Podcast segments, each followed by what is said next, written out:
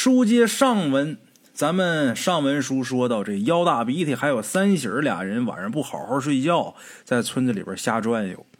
转悠到村中小庙的时候，两个人呢，在这小庙的过道乘凉，没成想看见这小庙院当间那地底下冒出来十颗人头，可把两个人给吓坏了。万幸黑猫相救，二人才安然无恙的回到家。回到家的时候是没事可是，一转眼呐，这三喜儿还有腰大鼻涕，可都不对劲儿了。这身子明显感觉，像生了大病似的。两人回家之后，把他们两个人在村中小庙的所见所闻，跟家里边长辈也都交代了。这时候突然间这样，家里长辈也想到了，这可能是啊吓着了，赶紧去村里边找村中的神婆去问问。他们村里边有看香的，去找这看香的老太太呀，问问到底是出哪门进哪门。这腰大鼻涕他娘赶紧是跑到这神婆老太太家。三喜那边有个邻居叫刘大瑞，刘大瑞这小子前文书说了很机灵，一看三喜这样，就说我三哥呀肯定是吓着了，赶紧也跑到这会看香这老太太家。哎，到这儿来了之后，这看香的神婆呀。看完之后，跟二人说：“这腰大鼻涕跟三喜儿啊，是被吓丢了魂儿了。这事儿也好办。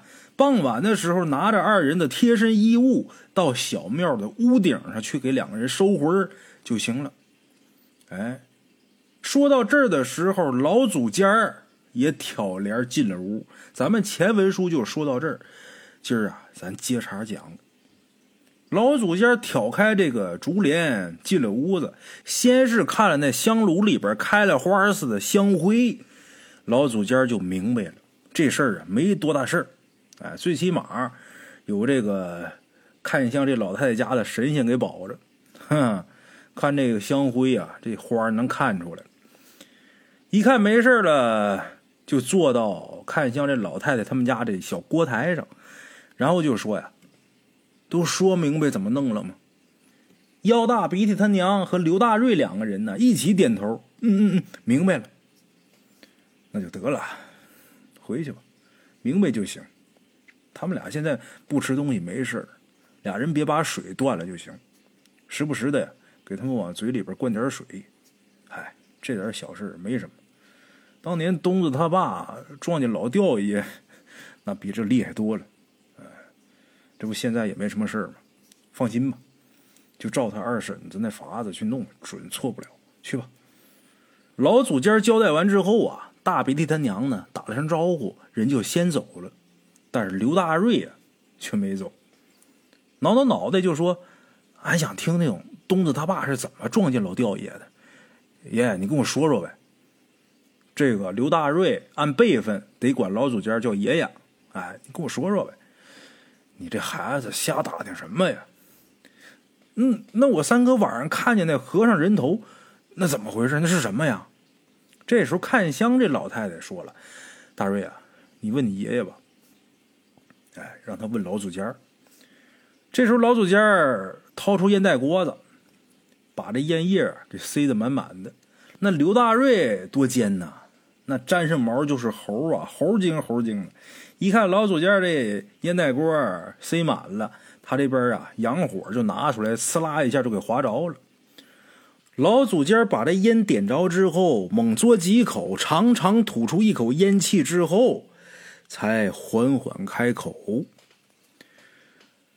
咱们老妖家在明末清初那时候，并不是住在这村那时候住在。”咱这个村西边郭家地的最西边的那个高岗上，现在那地方啊，还有好多破砖烂瓦的。那地方啊叫腰嘎达，那是咱们腰姓族人的老村子。当年村子啊也挺好，还算繁荣。北有大河，南有广袤的土地，村里人呢过得也是逍遥快活。可是世道变了。明末战乱，崇祯年间久旱久涝，死人无数啊！村子西南那方向啊，有个乱葬岗，逃荒的难民，没准的死人，客死他乡的那多的是。经常死人呢，这事让当地的官府啊也是头大。就因为这个，官府呢上至下派，让当地的乡绅们出钱出力料理死人的事儿。可是当地的乡绅呢也不愿意出钱，可是没辙呀，官府发话了，谁敢不从啊？怎么办呢？就专门找了个地方，让那个不怕死人的人呢，找辆破马车。专门处理死人，那些地主乡绅花钱雇的这些人啊，他们这些干活也不敢把这些个死人呢往好地里边埋，最后就找到老村西南方向那块地了，就都往那儿埋。这一来二去的呀，这地方就成了乱葬岗了。啊，有那么一年呢，村里边有一位祖先家里边莫名其妙的就被咬死了一只大公鸡。这这死公鸡奇怪，浑身上下呀一点血没有，就跟让什么动物给吸干了血似的。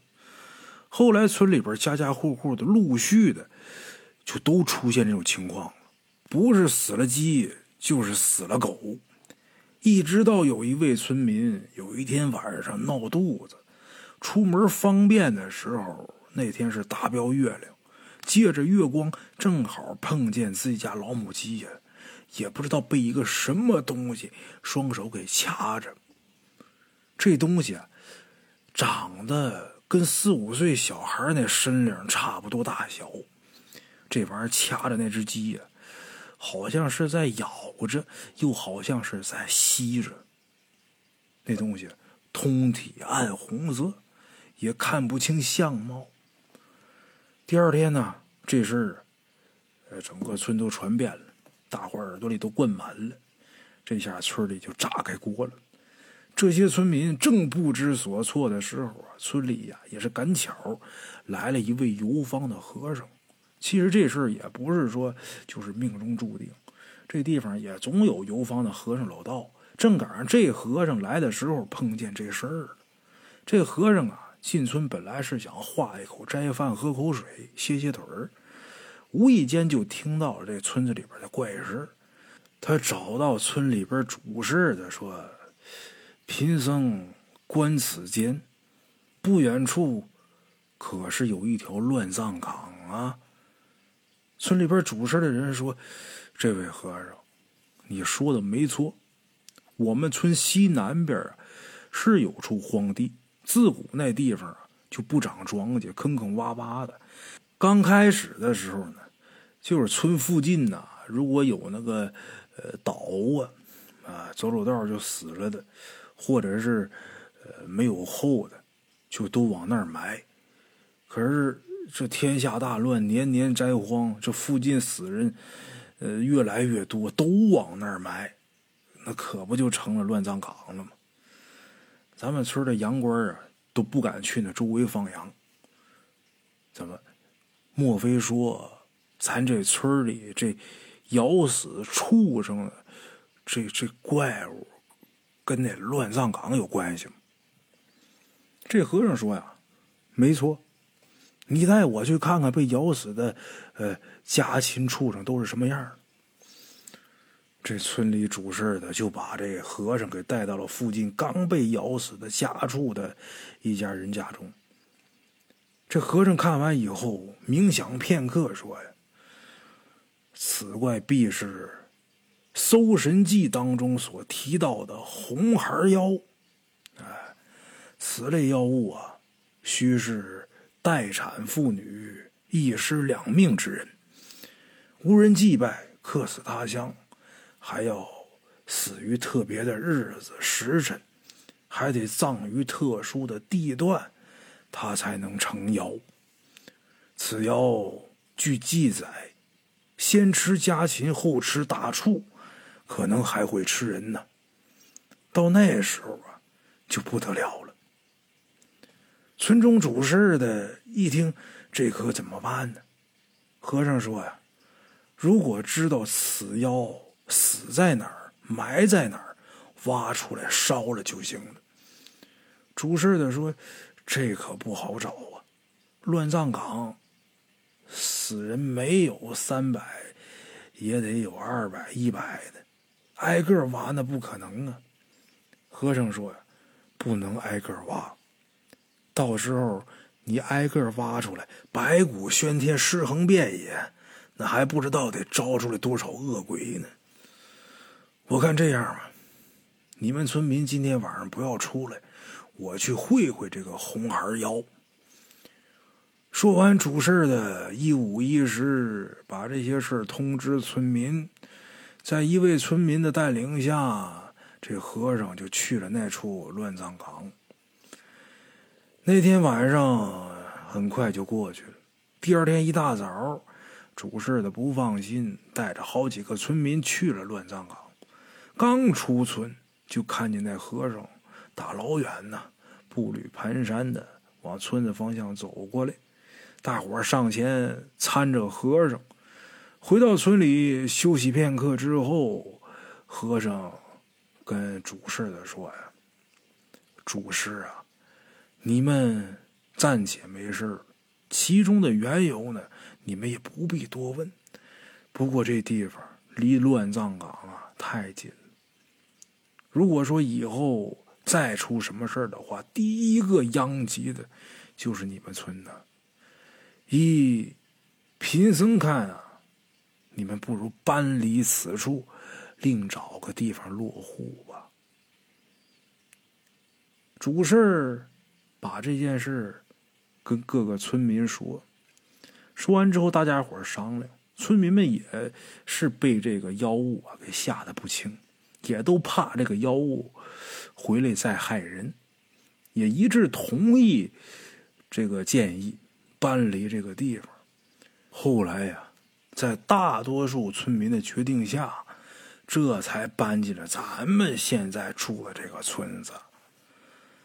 啊，先人们说呀，和尚打那之后也没走，就定居在这个村子里。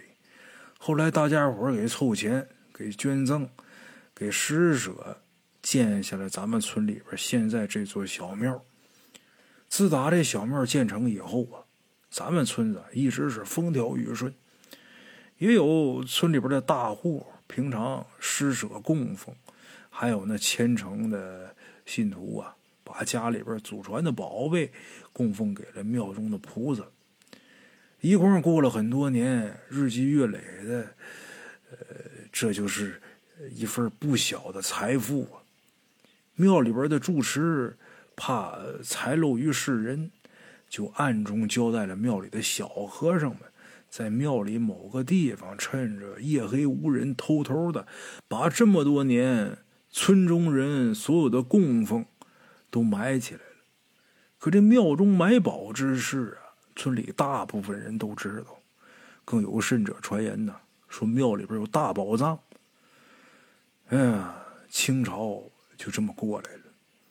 自打进了民国以后，这世道又一乱，就有好多人打起这小庙里边宝藏的主意。可是啊，那些都是小偷小摸的，也被村民呃给及时制止了，也没有呃从哪这庙里边拿走什么东西。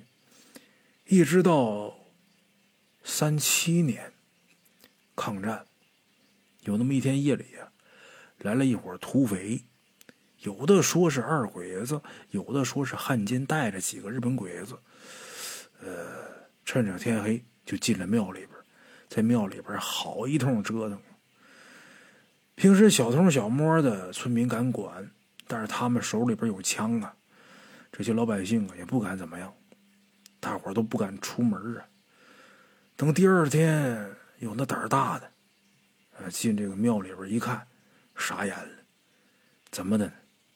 庙里那些和尚啊，那一天晚上都被杀光了。那尸首横七竖八的，在那血水里边躺着。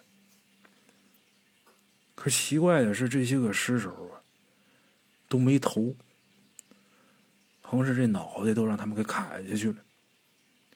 庙里边菩萨坐像呢，也是东倒西歪的。庙里边这个地面啊。也是坑坑洼洼的，肯定是让那些人给刨了。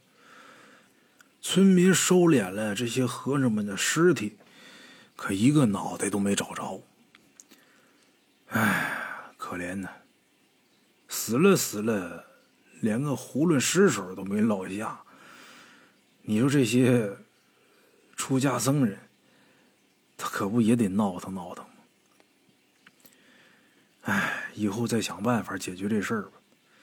大瑞呀，回去吧，安排好了就按照你二奶奶的方法给他们收魂去吧。大瑞意犹未尽的答应了一声，哎，跟两位老人告辞，回到家中。哎，回家之后一五一十的把这些事交代完之后，三喜儿家呀就找出了三喜儿经常穿的一件破衣裳。交给了刘大瑞，就等着大瑞晚上去小庙顶上帮着收魂去。啊，有话则长，无话则短。傍晚时分呢，刘大瑞来到了小庙，来这一眼就瞧见大鼻涕他爸呀，早来了一步。大瑞上前打了一声招呼，两个人呢商量怎么上房。最后啊，呃，俩人都觉得还是找个梯子比较稳妥。于是二人又在附近村民家里边借了那破木头梯子。前面那看香老太太跟他们交代啊，收活的时候得帮黑的时候。这会儿呢，帮黑是头天黑的时候，这会儿傍晚，那边还能看见太阳呢。俩人就感觉这时候还早，还这会儿上房还不是时候。就这么的，两个人啊在这等，等的时候，俩人就闲聊。大瑞啊，这小子他从小就学抽烟，兜里边啊。还总放着一盒三炮台，哼！这大瑞机灵，也会来事儿，把这烟掏出来，给大鼻涕他爸呀递上一根。大鼻涕他爸把这烟接过来，笑了笑，也没说什么，拿洋火把这烟点上，在那抽烟。这时候大瑞说呀：“大叔，你说这收魂叫魂的法，这谁发明的呢？你说啊，这玩意儿谁研究的呢？”你说这玩意多神奇呀！哎，你就那么一叫一收，哎，一回不好，再叫一回准好。你说这这这办法真神哈！大鼻涕他爸说：“哼，你小子才多大呀？这稀奇的事呢多着呢。哎，咱村啊，不说别的，咱单说这个叫魂啊，叫的最好的还是大嘎叔他妈。那老太太还真厉害。”不过她她现在轻易不给人看了。大瑞一听大鼻涕他爸说这话啊，马上这瘾头来了。他对这些事感兴趣，比较喜欢听这些灵异故事，就跟咱们各位听众是一样的啊，一个心理。马上这瘾头上来了，大叔，你给咱说说呗。大鼻涕他爸一看啊，大瑞这时候这表情一脸期待，他也想讲，哎。他大鼻涕他爸那个心态就跟我说故事的心态一样，哈哈哈有想听那我也愿意讲。笑了笑，跟大瑞说：“哎，行，跟你说说啊，咱就说头年那事儿，咱村老陈夜里边撞邪被吓着那事儿，怎么回事呢？啊，当时的人呢，平常农闲的时候没事的时候呢，就做点小买卖啊。这老陈呢，家里边养着一匹骡子，还有一辆破马车。”他平时做小买卖做什么呢？就帮人拉脚，拉脚拉什么都有，拉西瓜呀，拉粮食啊，拉马粪呐，等等等等。那位说好嘛，那粮食跟西瓜跟大粪都用一个车拉，那能行吗？过去还真是那样啊。拉完粪之后，大不了洗个车，哎，弄点水跟那车冲冲冲干净。该拉粮食拉粮食，该拉西瓜拉西瓜。有那么一回吧。这个高头乡的，呃，这个老陈家的一位亲戚，让人捎信儿的说，让老陈得空啊，给送一趟马粪。那时候那粪呢，可是稀缺货，你种地、种庄稼、种菜，你都得用。那时候没有化肥，哎，这个大粪这是有机肥呀，在自己家地里边撒点大粪，别人家没没上粪，你们家地里边上粪了，那你们家这庄稼长得肯定比别人家那庄稼壮实。肯定得多得粮，不管是马粪也好，羊粪、鸡粪呐，还是人的那都行，那都是好东西。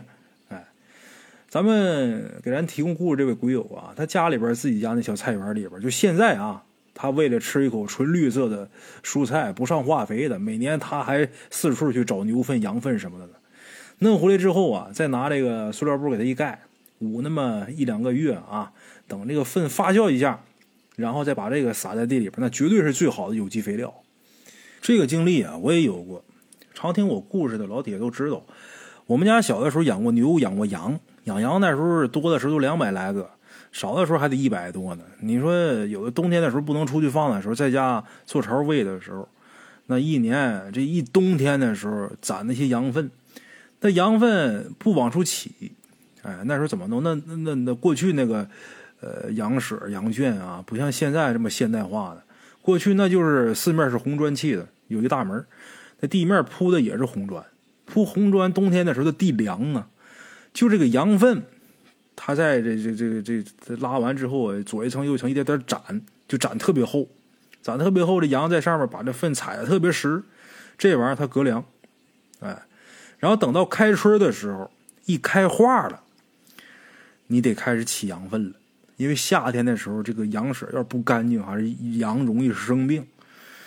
那都那么厚，得有一尺来厚，我记得很清楚。然后拿镐头一块一块往下刨。因为羊给踩都特别实诚，一块一块往下刨，这整个羊圈的粪呢，全都给全都得给起出去，起出去堆到大门口，或者堆到哪房房后那那空地上。到时候等到呃上地的时候，呃咱们这边五一前后种地嘛，种地之前把这粪呢给它撒到这个地里边，到时候再做垄啊，再种粮食，那粮食长得是真壮。那一堆粪很奇怪啊，我小时候不明白怎么回事。就把这粪堆的堆到一堆儿，那粪是热乎的，还往上冒气儿。后来大了之后知道啊，那是发酵的，啊，它是发酵的那么的一个反应。这个呃，说说就跑题啊。书归正传，老陈他们家一个亲戚托他给拉一车粪，啊，他自己家里边养牲口，那肯定是少不了这牲口的粪便了。老陈就装了一车，给送到高头乡去了。送去之后啊，他这个亲戚啊，挺高兴啊。到了亲戚家，亲戚百般感谢。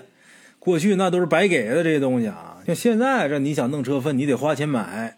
过去那年头人也实在啊，就白给，还他给你送来，那亲戚肯定是高兴啊，好好谢谢吧，给预备饭菜，安排一桌子酒饭。酒过三巡，菜过五味，吃的也不能是什么特别好的东西，但是酒啊还是真有劲儿。自己家酿的酒。那度数啊都挺高的，高度的散白，喝完之后晕晕乎乎的，喝的时候挺辣的，喝完之后晕乎乎的，还挺得劲儿。可是喝完酒，马上上这车往家赶，坐上车之后，在屋里的时候啊还没觉着怎么样，出来的时候也没事在车上这马车它颠蹬，这一颠蹬，再让风这一吹，小风这一扫。这酒劲儿可就顶上来了，啊，可就不是晕晕乎乎，就迷糊了。老陈那会儿还年轻，几杯酒下肚，晕晕乎乎的，那别提多美了。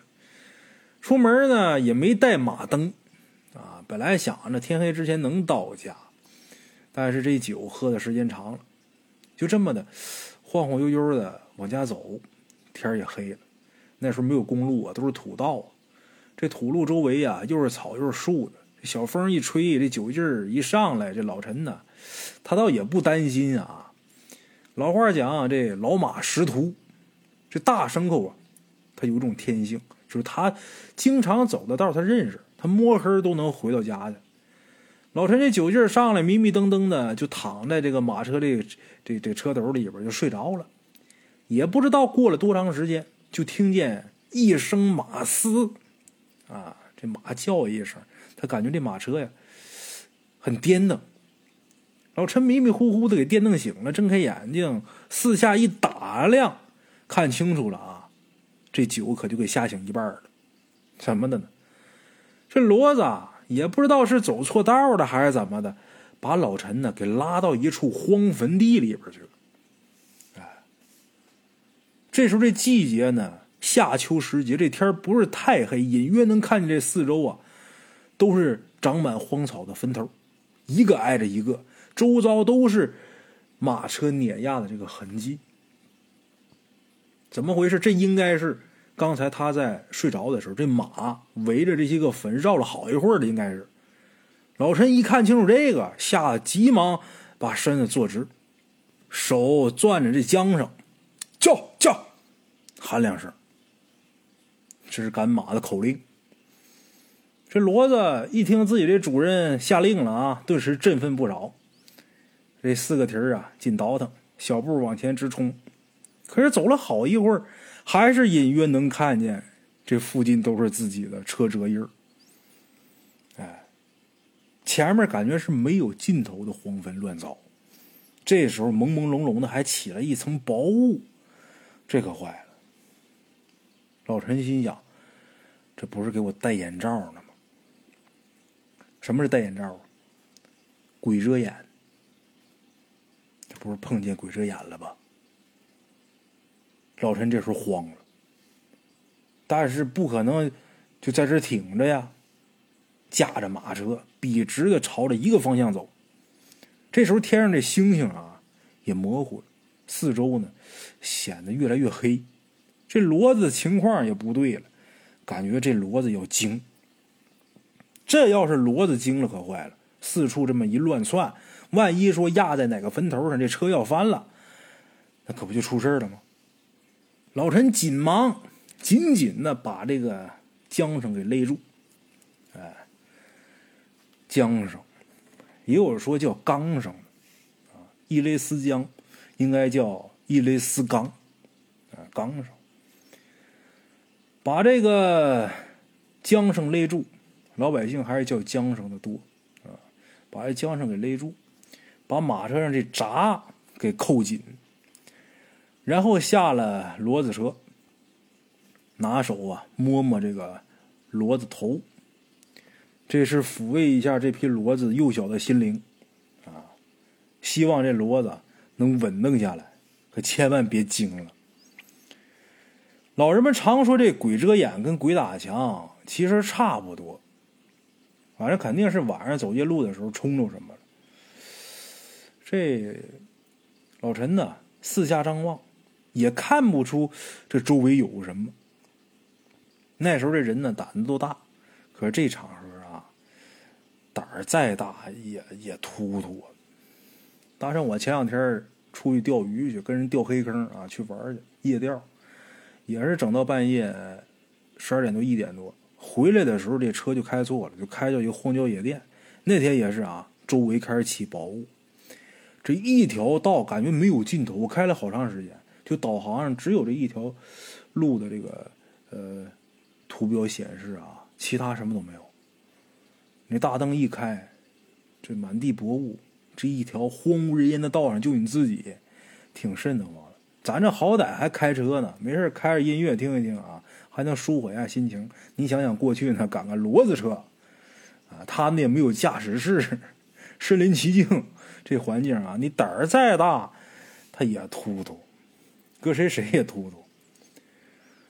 老陈正摸着这骡子的头呢，就打远处有那么一盏灯，忽忽悠悠的就朝老陈他这个方向飘，啊，往他这边来。等这灯靠近了，老陈看清楚了，有一老头提着这盏灯。这老头啊，白头发白胡子。须发皆白，一老者。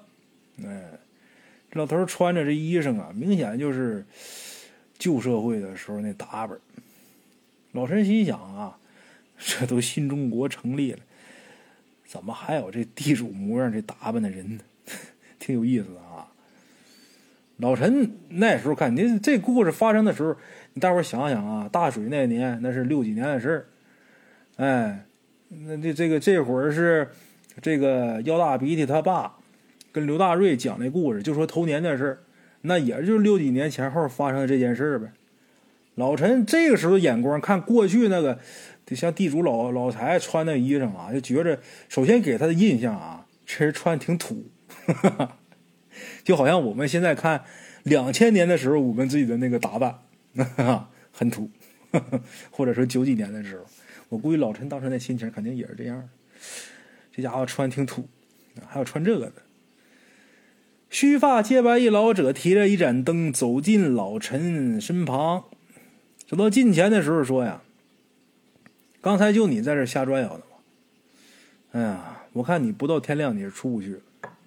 得了，走吧，你跟着我，我给你带路。”说完，这老头径直的就往来的方向走。老陈急忙拽着这骡子跟在老头身后。没走多大一会儿，感觉周围这雾啊也慢慢散了，这天呢也亮堂不少，这星星也显出来了。仔细一看，啊，这不就是往自己村子去的路吗？这条道我老走啊，那他通自己村的路，他肯定经常走啊。我怎么能迷路呢？还哪儿来的这么大一片坟呢？正纳闷呢，就看这老头指着通往村里的这条路说：“呀，后生啊，这回认识路了吧？以后我，夜里边啊少出门。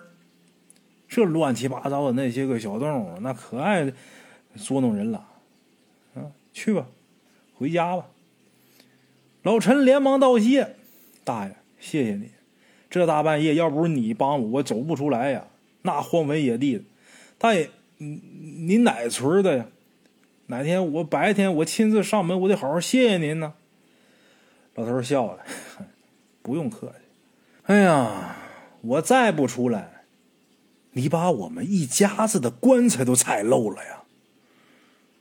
说完之后，这老头在老陈面前凭空就消失了。多吓人！把老陈吓得呀，咵嚓就坐地下。后来缓了好半天，才打起精神，强撑着身子上了马车。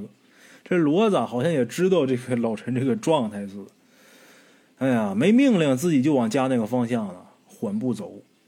等到了家，老陈把这骡子给拴好，自己进屋躺那就起不来了。后来家里人。把大杆叔他老娘给找来了。这大杆叔他老娘啊，咱们鬼友说这老太太挺神的。咱们鬼友小的时候啊，见过这老太太。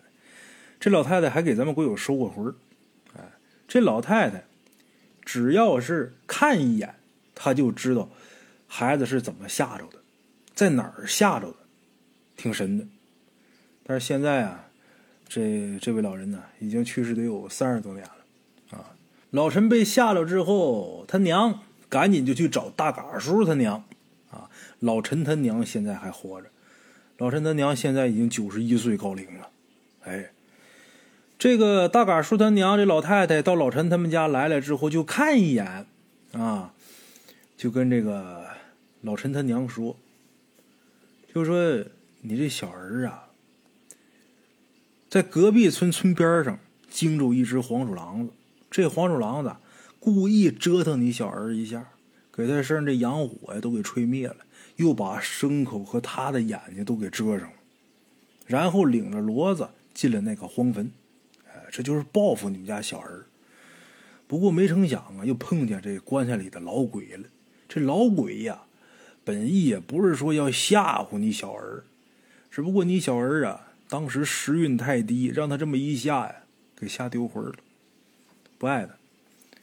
正午时分，啊，在这个村西口，大声叫你们家小儿三遍来家里吃饭，连叫三天就行了。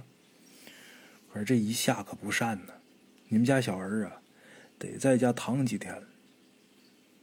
哎，就这么的，老陈他娘就按照这老太太的方法，一连叫了三天，还真就精神了。老陈后来呢，大病一场。啊这病好了之后呢，也没落什么病根啊，也没事这就是腰大鼻涕他爸在这庙这儿，呃，给这个大瑞讲的。他俩在这儿等这个日头落山呢，哎，在这儿等日头落山这个期间，腰大鼻涕他爸给大瑞说的这么一个事儿，哎，就他们村头年发生的这么一件事儿，哎。这事儿说完，姚大鼻涕他爸一看这天儿也差不多了，就这么的，就跟大瑞俩人呐上了梯子，干嘛呢？给三喜儿和腰大鼻涕收魂